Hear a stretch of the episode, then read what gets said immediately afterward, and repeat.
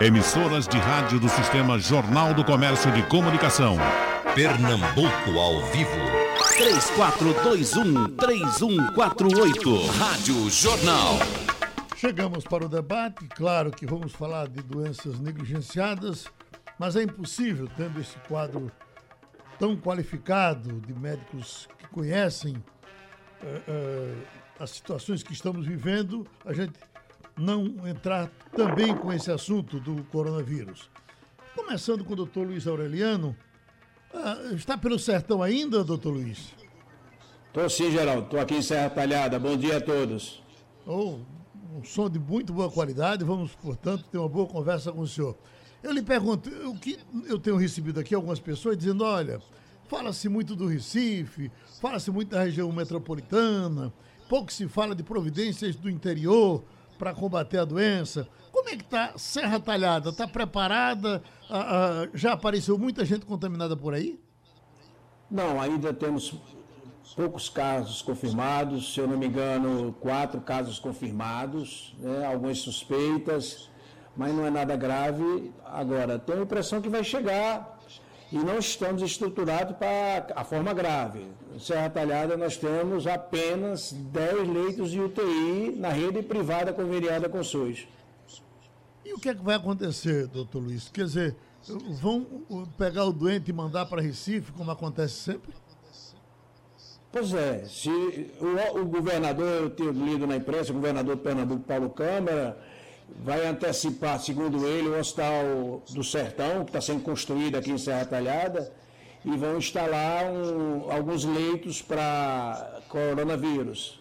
E com leitos de UTI também. Se eu não me engano, são 30 leitos normais e 10 leitos para UTI. E há tempo para isso ainda?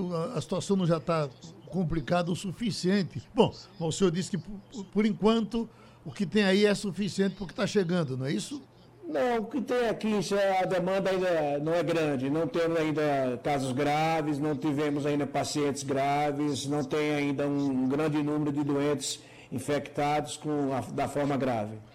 Está entende... tudo ainda sob controle, mas eu acho que daqui a dois, três meses podemos ter um pico grande e não temos como oferecer leitos, como está acontecendo no Amazonas, em Manaus, no Rio de Janeiro e em Recife também, daqui a pouco está tudo estourado. E o que é que há com o sertão, que o, o vírus está demorando tanto a chegar, está chegando tão levemente? Acho que Triunfo não é praticamente isso, não tem nenhum caso aí pertinho do senhor. É, Salgueiro não, não houve nenhuma reclamação até agora. Serra Talhada, o senhor diz que a situação por enquanto está tranquila. Mas o senhor espera que, uma complicação para três meses ainda? É porque é, nós não temos, assim, primeiro a densidade populacional. Recife, região metropolitana, tem uma densidade populacional muito grande, é quase 50% da população pernambucana. É um grande fluxo de viagens, porque o vírus quem traz são as pessoas. Quem importa são as pessoas. Então, inicialmente, a transmissão é de pessoa a pessoa, contato pessoal. Recife, região metropolitana, já tem a transmissão comunitária, quer dizer, você já tem vírus espalhado nos lugares, nos objetos. Então, isso já está espalhado. Agora, vai chegar aqui sim, é uma questão de tempo.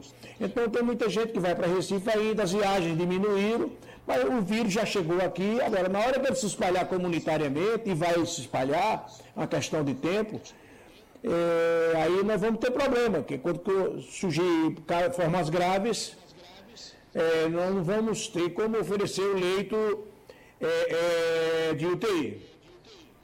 Uh, e o, o, isolamento, como é que ele está sendo tratado aí pelo interior, doutor Luiz? Doutor Luiz? Bom, acho que é um, deu uma paradinha, estava tão boa a qualidade dele, né? Mas deixa eu falar então. Alô?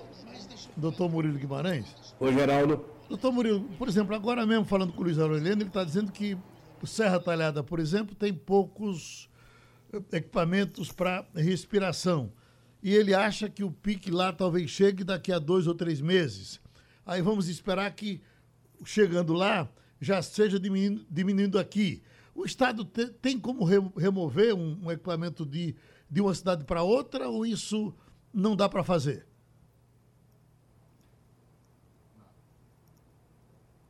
Caiu também a dele? Bom dia, Vamos para a doutora Vera? vai voltar? Bom dia, Geraldo. Eu... Oi, doutor Murilo, chegou. Bom, bom dia, Geraldo. Tudo bem? Tudo bem. Bom, bom dia aos colegas Vera e Luiz Aureliano. Eu estava ouvindo, de repente caiu. Não sei se a pergunta era para mim. Não, eu estou lhe perguntando o seguinte: o, o, transporte de um equipamento desse de, de respiração de, um, de uma cidade para outra, ele acontece, pode acontecer com facilidade ou quando ele está plantado tem que ficar onde está? Não, Geraldo, ele pode sim ser feito com transportado com facilidade. Uhum. É um aparelho bastante é, compacto hoje em dia.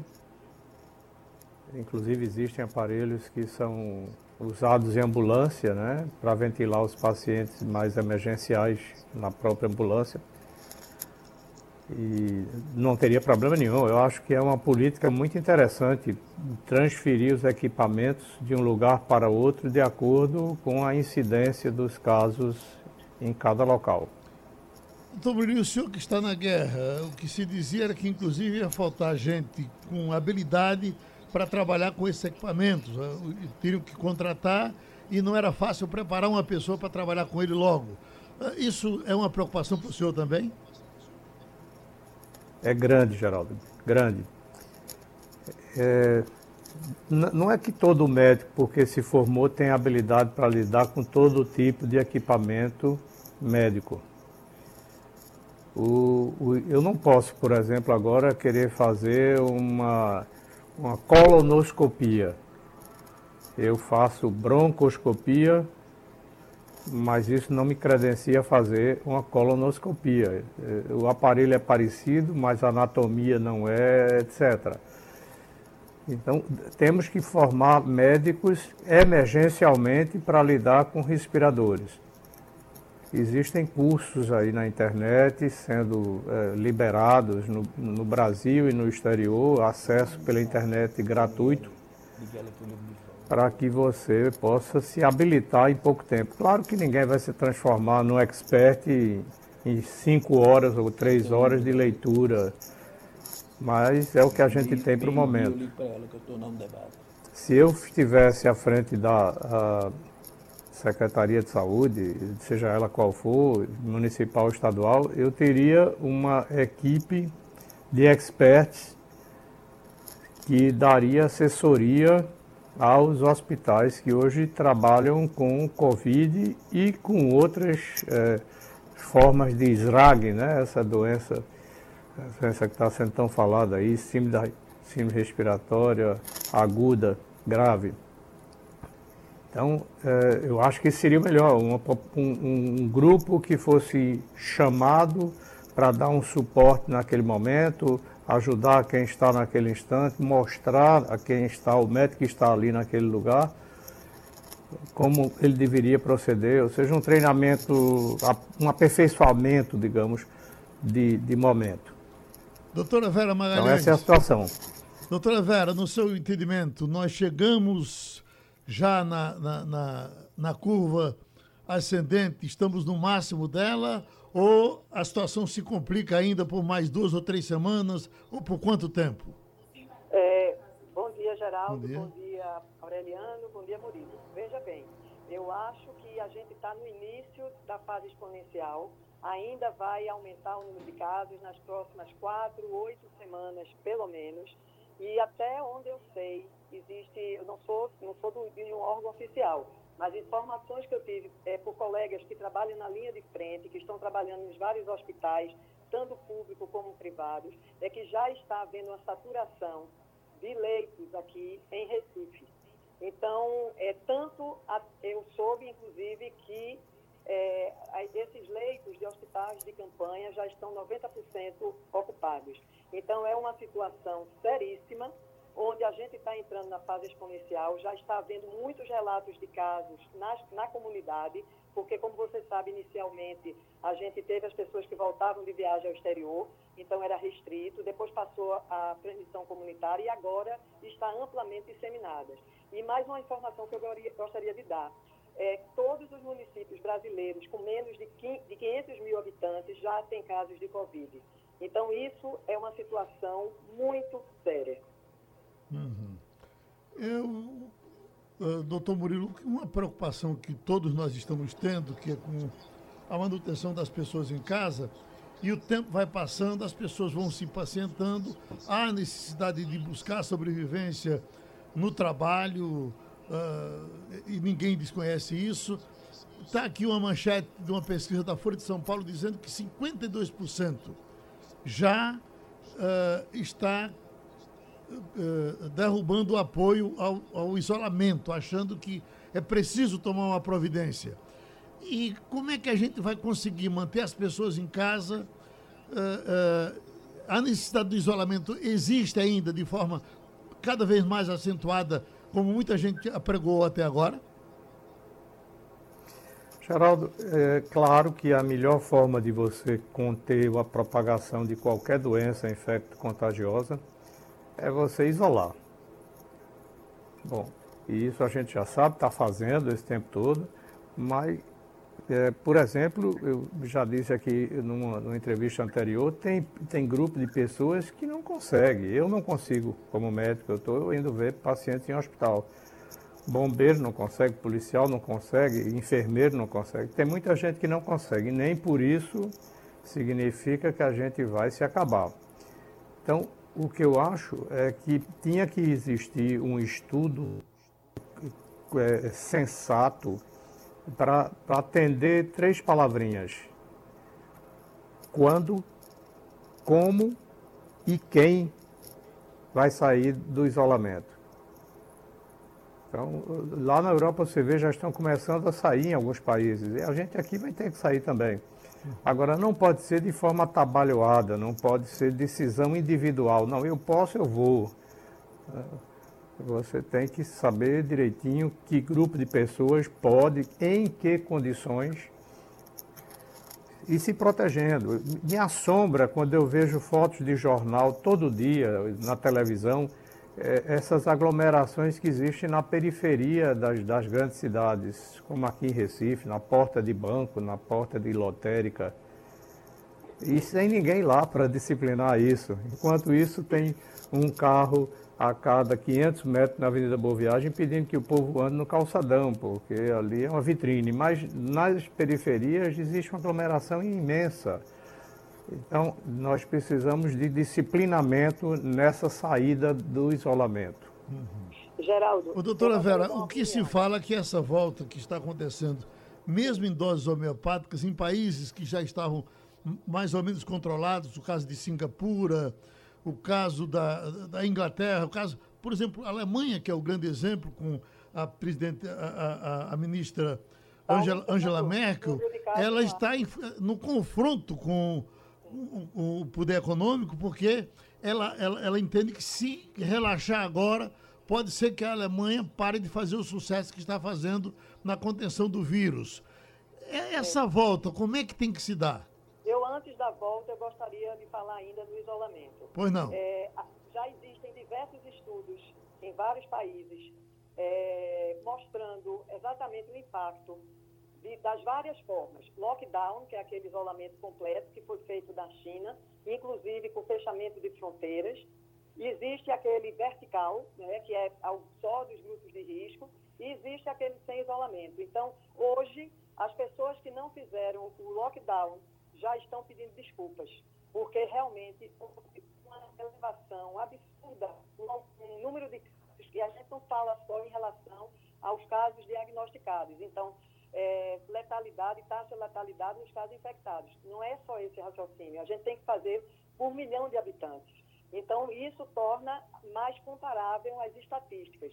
Então, o melhor exemplo até hoje foi o da China tá certo? Que realmente eles tiveram para um bilhão de habitantes, pouquíssimos óbitos, inclusive limitado a Wuhan, tá certo? Poucas cidades tiveram casos de Covid fora Wuhan, e agora eles já só estão tendo casos de pessoas que vêm de fora, não mais na China. Então, mais de 10 dias estavam sem casos autóctones.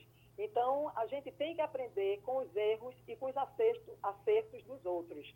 E eu acho que o momento, já que a gente não dispõe de uma vacina, não dispõe de um tratamento eficaz, é, a gente precisa fazer o isolamento. Agora, é lógico que médicos, pessoas de serviços é, essenciais não podem entrar em isolamento. Para hum. esses, tem que fazer a estrutura de equipamentos de proteção individual, como o doutor Murilo falou, é fundamental que esses equipamentos sejam garantidos, mas a gente sabe que um, há um grande número de profissionais de saúde que estão se infectando. Tá certo? Então, por quê? Porque no hospital, a gente falou um pouco antes sobre isso, a transmissão reconhecida do vírus é principalmente por gotículas de secreção respiratória. Então, aquele afastamento né, de mais de dois metros, lavagem das mãos, passar álcool. Então, isso tudo é importante, usar máscara para esses casos. Mas aí, no hospital, existem procedimentos produtores de aerossóis. Então, o que é que acontece? Já está se percebendo nos últimos artigos a importância dos aerossóis na, na transmissibilidade do vírus. Então, por isso que em hospital existe uma carga viral muito elevada em suspensão, que é exatamente caracteriza os aerossóis, e é por isso que as pessoas acham que nesses ambientes há maior chance de contaminação. Então, eu acho que não se pode nem falar em retorno às atividades nesse momento do ponto de vista técnico. Agora, o que tem que se haver é garantia que as pessoas consigam ficar em isolamento. Ou seja, a renda emergencial, Geraldo, já uhum. foi aprovada há muito tempo pelo Congresso. Então, tem, o governo federal precisa viabilizar de forma emergencial essa renda, porque as pessoas dizem que vão morrer de fome. Se não morrer de Covid, morre de fome. Então, precisa garantir às populações periféricas, às populações que precisam dessa renda, que ela seja viabilizada. Doutor Luiz Aureliano, o senhor faz política no interior e faz medicina também no interior. O que se diz é que cidades, uh, São Paulo me parece que teria esse exemplo, as cidades onde a situação não está tão complicada, elas irem aos poucos retomando as atividades, abrindo as lojas, o comércio abrindo. Isso seria aconselhável para para Serra Talhada, por exemplo? Olha, é, Serra Talhada está com o comércio fechado. Hum. Agora, o que a gente sabe, e a ciência tem provado, e eu acredito na ciência, não acredito em empirismo, em especulação, no achismo, é que tem que ter um isolamento social de pelo menos 70% da população. Isso é possível fazer. Isso é o ideal, pelo menos 70%. Então, é, é, isso que Murilo falou, alguns, algumas categorias, alguns profissionais têm que sair mesmo. Agora, nós profissionais de saúde, por exemplo, tem médicos que trabalham em várias unidades. Eu tenho um sobrinho que é, trabalha no, na UTI do português, trabalha na UTI desse hospital novo que, que abriu o Alfa aí agora, e ele tá, deu Covid positivo, está em isolamento. Perdemos um, um, menino novo, preparado, tem pouco menos de 30 anos, quatro anos de residência, está em casa. Porque, na verdade, a gente não tem uma política de saúde que garanta que o profissional, o ideal é que cada profissional trabalhasse em um só hospital. Um só hospital. O que ele ganha em três, quatro hospitais, ele poderia ganhar em um hospital só. E o risco de transmissão seria muito menor pelos profissionais de saúde, porque o maior caso de contaminação dos profissionais de saúde é na desparamentização, ou seja, a maioria dos médicos se contamina e das enfermeiras, e médico normalmente nesse, nesse aspecto ele é menos cuidadoso quando ele vai tirar os paramentos e ele se contamina com as mãos. Ele, então ele não segue às vezes as regras rígidas. Eu conheço médicos que estão no hospital e não não usa máscara. A é, máscara, mínimo, não lava as Enfim. Então a gente tem, é porque a maioria não é formada, a maioria não entende de saúde pública. Tem médico, eu vou dizer uma coisa que pode chatear alguns, que só sabe tratar doença, é especialista.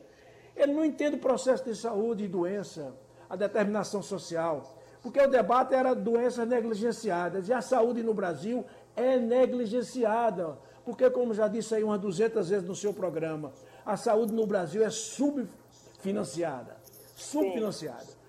Nós investimos na saúde 500 dólares, somando as três esferas de governo per capita ano por habitante. Per capita, claro. A Holanda investe 10 vezes mais.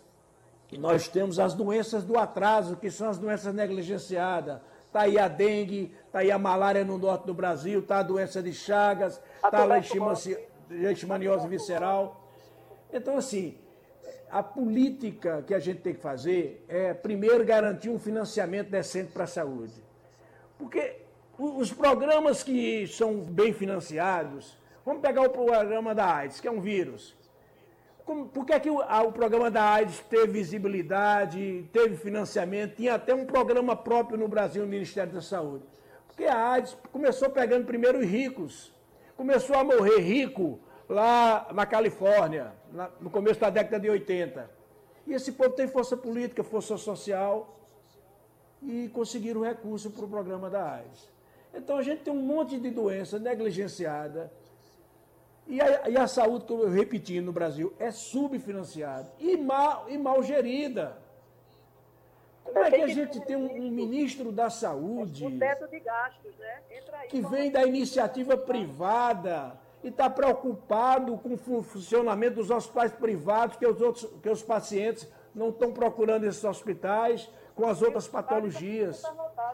Esquecem de dizer, inclusive, o lado positivo, entre aspas, dessa, dessa pandemia. Por exemplo, diminuiu a morte por acidente de trânsito, pela violência, pelo próprio estresse. Então, a demanda diminuiu. A, a, mortalidade no trânsito, nas estradas brasileiras, durante a pandemia, caiu já bastante. Mas aumenta. A, a, inclusive, as mortes crônicas, doenças crônico-degenerativas diminuíram, os infartos. É, é um dado preliminar, mas já tem esse dado concreto. Então a gente precisa ter muito cuidado nessa coisa da política de saúde, porque além da questão do subfinanciamento, a gente precisa garantir mesmo esse isolamento social. Não há outra maneira. O vírus é transmitido de pessoa a pessoa, ou quando tem a transmissão comunitária, como eu já disse, já está nos objetos, já está no ar. Tem que ter isolamento social. O ideal é 70%. E as categorias que precisam sair, principalmente profissionais de saúde, eu acho que tinha que trabalhar no hospital só. Mas é impossível no Brasil, não tem uma política de saúde para isso, não tem um plano de carreira para os profissionais de saúde, é, não tem um plano de saúde para os profissionais do SUS. Então é difícil nesse Brasil. E um presidente da República que tem um discurso que é uma gripezinha, que diz e daí que morreu. Então, meu amigo, é, vai ser muito difícil a gente conseguir. É, é, é já, já tem gente que já tem mais de 5 mil mortes, mais do que a China. A Coreia do Sul, a Alemanha está abrindo um pouco, já esses últimos dias já aumentou de novo a, a incidência do coronavírus. E olha que a Alemanha é super estruturada. A Alemanha recebeu doentes da Itália, respirador lá tem sobrando. Agora, por que, é que a China conseguiu fazer isso, como foi dito aqui hoje? Porque a China se planeja há, há 10, 20 anos para frente. Tem todos. Por que, é que a China tem todos os equipamentos? E os Estados Unidos nem têm os equipamentos, nem, nem os EPIs, nem respiradores. E importa tudo da China, a gente também. Não há planejamento nesse país para nada. Nem nos Estados Unidos. Que eles têm dinheiro, que acham que pode comprar tudo e todos. E já quantas mortes já tem nos Estados Unidos? Doutor Murilo Guimarães, é, doenças negligenciadas, houve um relaxamento grande com tuberculose, com sarampo, com sífilis Aí o coronavírus chegou e disse: ou vocês cuidam de mim ou eu acabo com tudo. E todas as atenções foram para o coronavírus. Aí eu lhe pergunto: quando a, a borrasca passar, a, a, será que o pessoal que manda na saúde vai cuidar de todos ou vai ficar somente do coronavírus? Geraldo, nós. Bom, primeiro vamos falar o que é doença negligenciada. Como o termo está dizendo, é doença que não, é, não se dá importância a ela. É, isso é coisa de países é, tropicais, subtropicais, América Latina, África, um pedaço da Ásia, ou seja, países pobres. E pobres de dinheiro e pobres de espírito. Então, os, os, os nossos governantes não têm uma política de saúde pública adequada. Né? Eles não focam nas patologias que são importantes para a nossa população que não tem capital para ir procurar um hospital privado para se tratar, que são doenças que ficam restritas a uma camada menos privilegiada da população. Então, é, tem várias, o Aureliano já citou algumas, são todas doenças parasitárias, infecciosas, como tuberculose, como você citou tuberculose ainda consegue ter alguma relevância porque ela também acomete pessoas em países de primeiro mundo. Diferentemente, por exemplo, de uma esquistossomose, que eu não sei como é que ainda existe. Isso era uma doença para ter sido eliminada há décadas. É fácil eliminar a esquistossomose, mas não, ninguém olha para ela. Indo para a tuberculose, mesmo havendo populações com tuberculose nos Estados Unidos e na Europa, essas eh, populações também tendem a ser de ou migrantes ou de pessoas de camadas sociais mais baixas. Também não recebem a devida eh, atenção.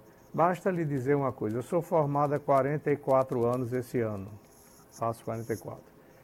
Eu ainda era estudante e o esquema de tratamento de tuberculose era basicamente o mesmo de hoje. As mesmas drogas.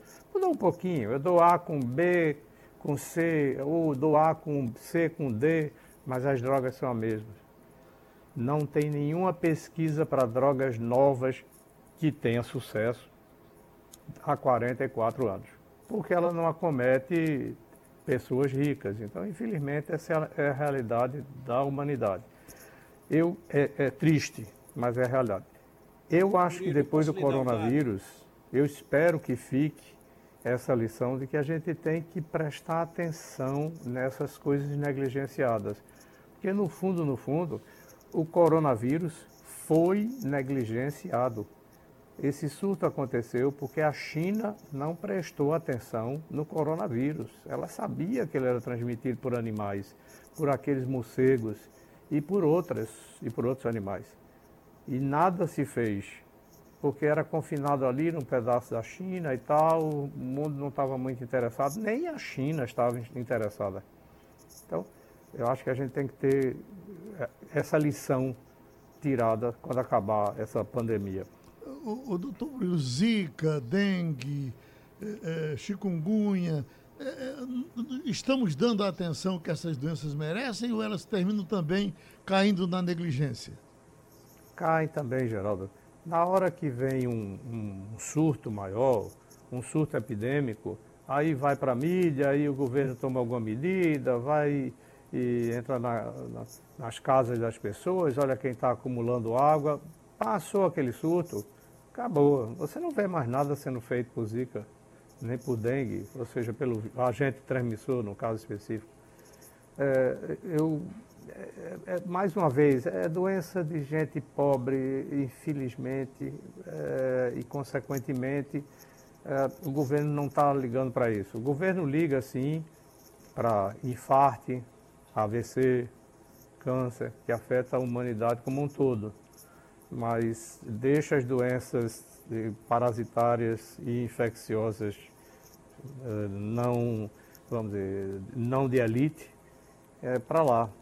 É uma tristeza. Doutora Vera Magalhães, essas doenças, eh, a senhora trabalha com análises e o seu dia a dia. Eu sou infectologista. O, é, o, o dia a dia a senhora fica recebendo, é, é, transitando no meio de todas essas doenças. Quais as que mais lhe preocupam?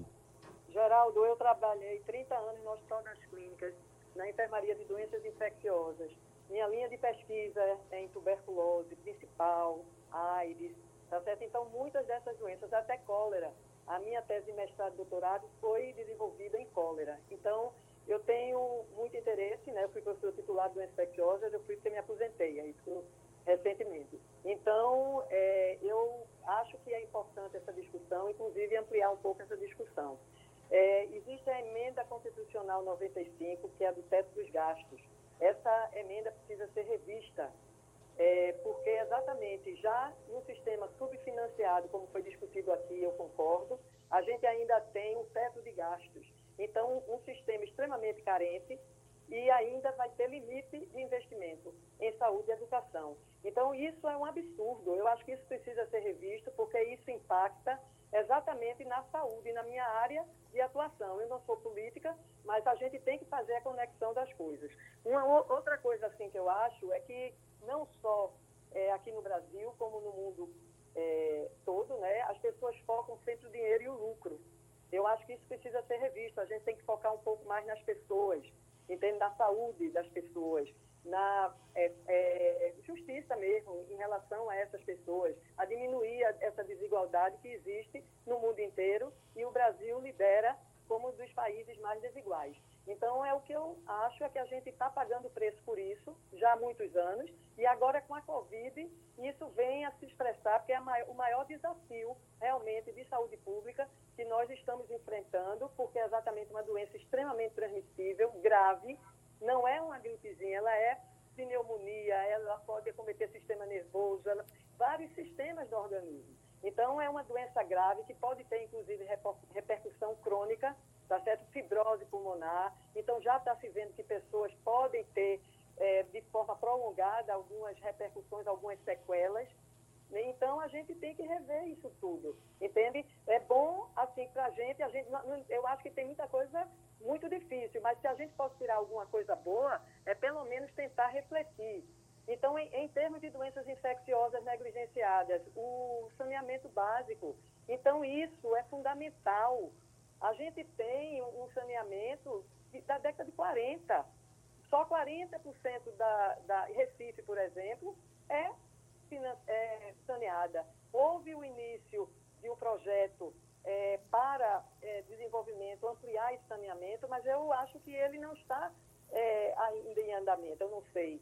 Mas a água, água fundamental para a vida, água é, é, potável, água de, em boas condições, vai evitar muitas doenças infecciosas. O destino adequado dos dejetos evita muitas doenças infecciosas. Então, eu considero medidas simples que podem ser tomadas e que vai evitar muitas dessas doenças. Agora, tudo que foi dito pelos colegas, eu concordo plenamente. Né? Não existe um interesse, talvez por atingir a população mais carente, não sei, mas é, atinge a todos, porque todos nós somos interdependentes. E a AIDS veio mostrar isso, a tuberculose veio mostrar isso. A tuberculose não só acomete pessoas de baixa renda, a tuberculose acomete muitos profissionais de saúde, porque muitas vezes trabalham sem os equipamentos de proteção individual necessários, entende? Então a gente vai, agora vai expor todas essas é, deficiências que a gente tem de forma muito clara. Eu vejo uma tragédia no Brasil com essa Covid. Eu realmente eu não estou conseguindo ver, pela experiência, pelo que eu estou lendo, é, de outros países da, e da estrutura da gente, como é que a gente vai ter uma situação de tranquilidade aqui. Eu não vejo uma situação de tranquilidade por muitos meses ainda. Uhum. O fato é esse. Entende? Enquanto não surgiu uma vacina, enquanto não surgiu uma terapia adequada, confirmada, que não existe ainda, é importante que se diga para a Covid. E, e, e, é importante também que se diga o seguinte: é, houve, como o doutor Aureliano falou, uma redução de número de mortes por acidentes. Isso houve. Mas vai aumentar por outras doenças, que a infarto, AVC, isso é o que está acontecendo no mundo, porque abdômen agudo, porque as pessoas não vão conseguir chegar ao hospital. Os nossos hospitais já estão saturados. A gente está no início da fase exponencial. Então é muito preocupante. Doutor Luiz Aureliano, uh, é voz corrente, todo mundo diz que o, o vírus veio nos dar um, um, grande exemplo e que, a partir da passagem dele, a, a saúde pública no Brasil terá outra forma de, de divisão. O senhor é, executivo do serviço público de muito tempo, com grandes cargos. Pergunto ao senhor, pelo que o senhor conhece do Brasil, vai ser isso mesmo? Vamos dar atenção, a, depois do coronavírus, vamos dar uma atenção maior à saúde pública no Brasil? Eu sou pessimista na reflexão e otimista na ação. Gramsci, pensador italiano. Eu não acredito, Geraldo, com esse governo que a gente tem, com um presidente que diz, e daí que está morrendo gente? Eu não acredito que vai mudar. Eu não acredito que a população mais esclarecida, inclusive, vai para a rua. Quer dizer, em São Paulo, o governador ameaçou até de prisão, não tem mais isolamento de 50%, abaixo de 50% o, o isolamento social. A população não tem consciência, não tem educação, não acredita que vai acontecer com ele, só com outro, só acredita quando acontece com a pessoa que você gosta, que você é da sua família, que você tem convivência. Então, assim, a situação é muito difícil, estou muito pessimista. a situação de saúde. Você pega o orçamento do Ministério da Saúde, vem caindo. Não estou falando nem, nem inflação levada em conta. O orçamento. E sem recurso, como disse a doutora Vera, não tem jeito. Como é que você faz saneamento? Como é que você faz moradia? Garantir emprego e renda. Está aí 100 milhões de brasileiros invisíveis que estão passando necessidade. E a gente não tem uma política pública de renda mínima, por exemplo. Então, um projeto antigo que alguns países têm. Garantir a todo cidadão a renda mínima, a sobrevivência. Afinal, o Estado foi criado para isso. Só uma coisa que eu me lembrei agora em relação ao que Murilo disse, em relação ao tratamento da tuberculose. As doenças negligenciadas, elas apenas é, 1,3%, em torno disso, dos medicamentos novos são para elas. 1,3%, enquanto ela representa mais de 11% da carga de doença global.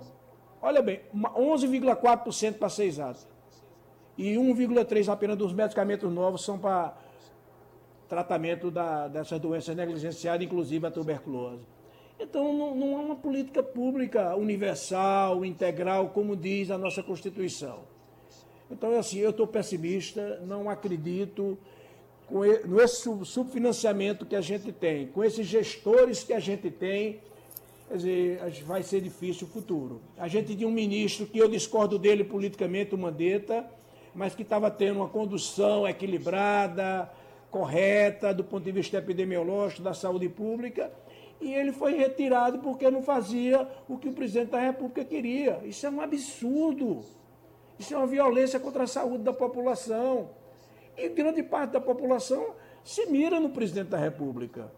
E ele vai para a rua, ou ele já teve, e está negando que teve, deu, testou positivo e acha que está imunizado, e é uma irresponsabilidade muito grande, e eu não sei o que é que a justiça está fazendo, que não toma uma providência, e ou então a gente vai num caminho muito ruim, Geraldo. Eu não estou, eu estou assim, isolado, trabalho, Estou trabalhando de manhã, atendo no meu PSF, que é uma coisa que eu gosto muito de fazer, mas consultório, outras atividades deixei de fazer, né? até porque estou velhinho, 47 anos de formado, deixar meus filhos, meus netos. Eu tenho um neto que é infectologista, né?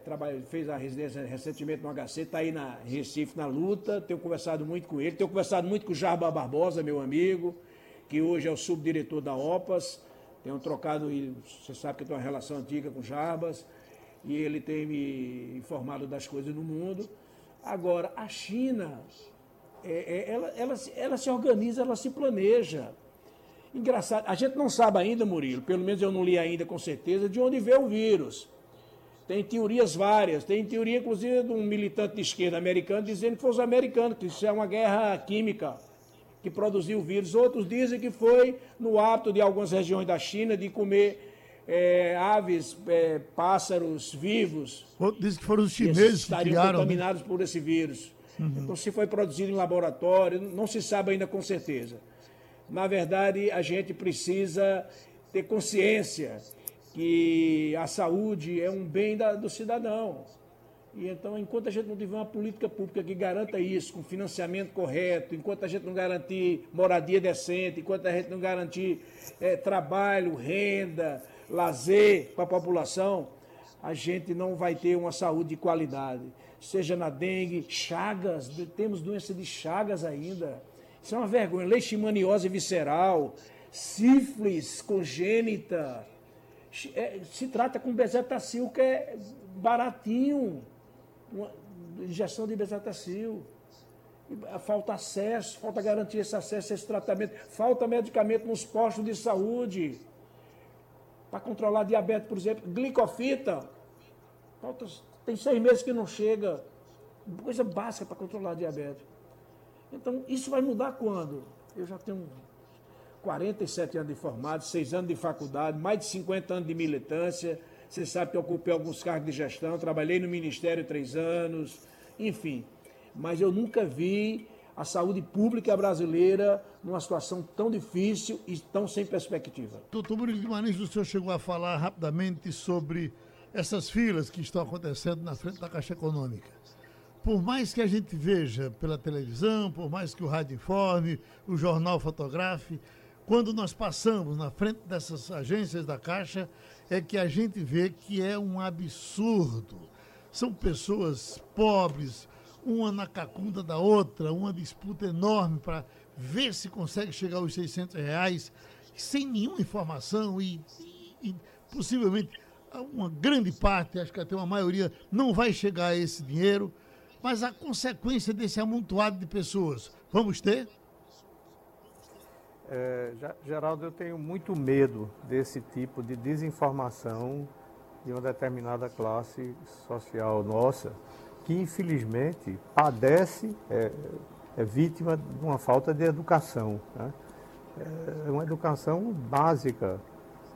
Eu, em algumas ocasiões, ao longo da minha vida, funcionários domésticos, eu ia assim que chegava na minha casa, eu ia ensinar coisas básicas de higiene. Assim, olha, você precisa ter uma higienização boa assim para elaborar uma comida, para pegar nos talheres, enfim. E eu via que algumas dessas pessoas olhavam para mim assim, dizendo, isso é um ET. Porque como é que ele está me falando disso? Essas pessoas não tinham tido escola para saber o que era um micróbio. Eram da fase pré-pasteur como é que eles iam entender o que é higiene? Então, é, é a mesma coisa, a mesma coisa se transporta para essas filas. As pessoas mal sabem o que é uma transmissibilidade. Elas vão falar que tem um tal de uma pandemia aí, mas elas não entendem que existe uma transmissibilidade porque estou perto, porque o que é uma gotícula. Elas não sabem nada disso. As classes mais favorecidas têm acesso à escola, têm um pouco mais de de, de compreensão. Então eu tenho muito medo do que vai acontecer com essa pandemia nas classes sociais menos eh, instruídas. Eu tenho a impressão que nós vamos ter uma proliferação muito grande e isso termina contaminando a população como um todo. Vamos ver, eu espero estar errado, mas tenho muito medo disso. Infectologista Vera Magalhães. Oi, Geraldo. A senhora... É, sobre o quê? Olha, eu acho assim, é, o fato dessa aglomeração, é, realmente as pessoas precisariam de uma informação melhor. Mas eu não acho que a culpa seja da população, não. Eu acho que deveria haver uma forma de disponibilizar essa renda emergencial de uma forma mais simples, entende? Então foram feitas muito, muitas exigências, tem a questão de ter que entrar no aplicativo. Eu fico pensando, principalmente essas, essas pessoas em condição de rua, como é que elas vão é, requerer essa renda emergencial? Como é que as pessoas assim, é, que não sabem ler e escrever, que são muitas no Brasil, como é que elas vão conseguir solicitar essa renda emergencial na qual elas têm direito? Então, eu acho que tem que haver uma operação de emergência. Essas pessoas não têm reserva. Se elas não tiverem o dinheiro, ela tem o dinheiro para sobrevivência diária. Muitas das pessoas têm o que comer naquele dia. No outro dia não vai ter mais. Então, a gente já está mais de um mês nessa coisa e o governo não toma uma atitude em relação a isso. Então, isso é o mais grave. E eu já vi vários relatos das pessoas dizendo: ou eu morro de fome, ou eu pego Covid. Eu prefiro não morrer de fome e tentar, e tentar pegar alguma coisa, tentar conseguir algum trabalho, alguma coisa para trazer comida para casa. Então, a realidade é essa. Quem tem que dar assistência é o governo numa situação de emergência como essa. Doutor Luiz Aureliano, essa, a Anvisa aprovou o, o, e a gente sabe... Faz, posso fazer um pequeno comentário? Fique à vontade. Oi, doutor Murilo. É, eu concordo inteiramente, Vera. Eu, eu, em nenhum momento joguei a culpa na população menos favorecida. É, é, eu já comecei dizendo que há uma falta de disciplinamento dessas filas e que o problema é falta de educação que eles não tiveram. Consequentemente, falta do governo ter dado educação a eles. Ah, agora, não é uma exclusividade desse, desse auxílio emergencial, não, viu? Muito antes disso, é, a gente precisa pagar as nossas despesas também. Eu, eu tentei ir a banco há um mês atrás e desisti, porque as filas eram enormes para tirar a Bolsa Família, para sacar Sim. dinheiro mesmo, para fazer frente aos, às despesas do dia a dia. E essas pessoas estavam fazendo fila para jogar na loto, ou enfim, no que fosse. é, é, é, porque falta educação mesmo. E é culpa, não é delas, é claro que não é delas. É, e eu acho que também não é só o, o, auxílio emergencial, não. Eu acho que essa renda emergencial, como o nome está dizendo, é o que está agora. Já deveria estar tá na mão dessas pessoas. Mas existe o seguro-desemprego, que as pessoas não conseguem também. Então, há mais de um mês, dois meses, há muito tempo, está havendo uma dificuldade, uma, uma, assim, uma é, dificuldade mesmo nas pessoas conseguirem até coisas no, no, nas quais têm direito. Seguro-desemprego é um exemplo, Bolsa Família é outro, houve corte de Bolsa Família. Então, isso, gente, tem que ser colocado, tá certo? E eu acho que não tem, a gente fica de mãos atadas, né? Eu acho que tem que ter uma coordenação de governo mesmo para agir em cima dessa crise e tentar que as pessoas não morram de fome. Agora, doutor Luiz Aureliano, uh, voltando em cima da questão da Covid, que nós estamos pertinho já de terminar, aqui está a manchete. Anvisa aprova testes rápidos para Covid-19 em farmácias. Farmácia é o que não falta, tem aí todo canto. Mas esse, esse teste, pelo que se diz, ele falha em 70% eu, não é demais? Eu vou comprar alguma coisa que dá errado em 70%? Vai valer a pena? Não vale a pena, na minha opinião, não vale a pena. Porque, primeiro, como você mesmo disse, é um teste que não é 100% seguro. Você pode, com oito dias, fazer o teste, ele dá negativo e você desenvolver anticorpos com mais dias para frente. Então tem que ser o teste mesmo do SUAB, que é do PCR, que esse assim tem segurança. Você vê estrutura, as estruturas das farmácias brasileiras, principalmente no interior, e mesmo na, nas capitais, nas, nas farmácias, você não tem um farmacêutico, todas as farmácias, qualificado, treinado, para fazer esses testes, com, com noções de asepsia, inclusive. inclusive. Então, assim, tem balconista vendedor de remédio. Então eu acho isso meio precipitado, fora de propósito. Não acredito que isso vai funcionar. É, vai ser mais uma, uma forma do empresariado ganhar dinheiro. Que um teste desse, pelo que eu vi, vai custar 200, 300 reais. Vai ser, isso vai ser uma loucura. O que a gente precisava garantir é que, por exemplo, nós temos estruturas no Brasil que têm uma capilaridade muito grande no país. Por exemplo, as Forças Armadas. Por que, que elas não entram nisso? Elas não, não entram aqui no sertão para distribuir água na época da seca? Por que as Forças Armadas não entram nisso de garantir essa renda mínima? E tem que ser uma política permanente. Então, para essas filas enormes, eu vejo aqui na Caixa Econômica, e o Banco do Brasil, aqui em Serra Talhada, é perto da Caixa Econômica, eu nem me arrisco a ir lá. Quando eu preciso de dinheiro em espécie, tá, eu estou sofrendo, eu estou procurando ir à noite sacar. Agora, essa população que está nessas filas, essa população que mora nas periferias, não consegue nem fazer isolamento social, porque muitas vezes é uma casa de um cômodo, dois cômodos, que moram 8, 10, 12 pessoas. Principalmente na periferia das grandes cidades. Então, na minha é, é, é análise, a perspectiva é muito ruim porque as pessoas não têm boas condições de moradia, não têm orientação educacional. E temos o um mau exemplo do presidente da República, que diz que daí e o que é que vai fazer, não é, ele, não é, ele é Messias, mas não, tem, não faz milagre. Quer dizer, é uma loucura isso. Nós não somos um país sério. Quer dizer, nós temos mais casos, num dia, num dia, eu vi isso hoje de manhã, num dia, nós tivemos mais casos do que todos os outros países da, da América Latina juntos, aqui da América do Sul. Está chovendo aí na sua então, cidade? Como é que a gente vai fazer? Está chovendo aí, doutor Aureliano? Está chovendo, está verde, está legal. E eu estou enclausurado no mato, na fazenda, caminhando na lama, fazendo atividade física. Eu tenho uma barreira natural, eu acho que a não ser quando eu vou para o posto, atender meus pacientes, com todos os meus cuidados que eu tenho que ter, mas não posso deixar de ir. Uhum. Apesar de ter idade para não ir, mas eu prefiro ir, e como eu digo, é brincando um pouco. Morro de corona, mas não morro de covardia. São algumas 3, mais de 3 mil pessoas que dependem da minha assistência no posto que eu trabalho, onde eu trabalho há muito tempo e tenho a confiança da população. Eu quero continuar trabalhando, não vou mais dar plantão. Não, isso aí eu não vou não, até porque, como disse aqui Murilo, eu não sou treinado, eu não sou intensivista. Tem que ter gente preparada, intensivista. Quando eu era cirurgião, quando eu trabalhei muito tempo nos hospitais de Recife, aí sim a gente entubava, fazia as coisas, urgentista e tal.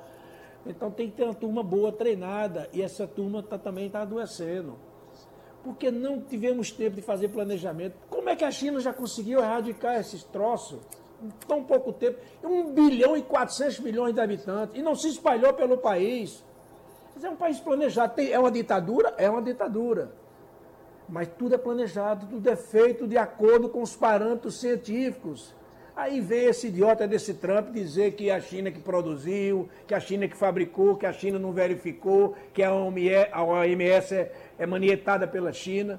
Meu Deus do céu. E está aí, Nova York, a cidade mais rica do mundo, talvez mais importante do mundo, com esse número de mortes absurdo. Abraçando os amigos, muito obrigado, Falta doutor Luiz Aroliano, muito obrigado, doutor Murilo Guimarães. Prazer, Geraldo, Vera grande abraço a Murilo e a Vera. Sugestão ou comentário sobre o programa que você acaba de ouvir, envie para o e-mail ouvinte@radiojornal.com.br ou para o endereço Rua do Lima 250, Santo Amaro, Recife, Pernambuco.